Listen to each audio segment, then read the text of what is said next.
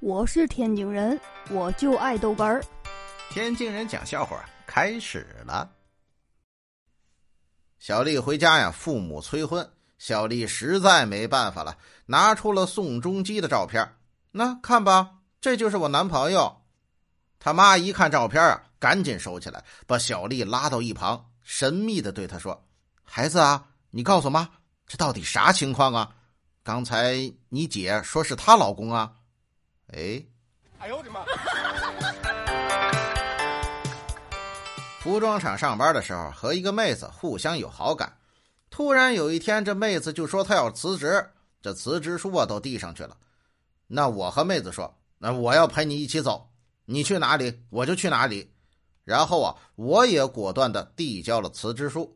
嘿，结果呀，她的辞职书没批，嘿，我的批了。哎呦我的妈！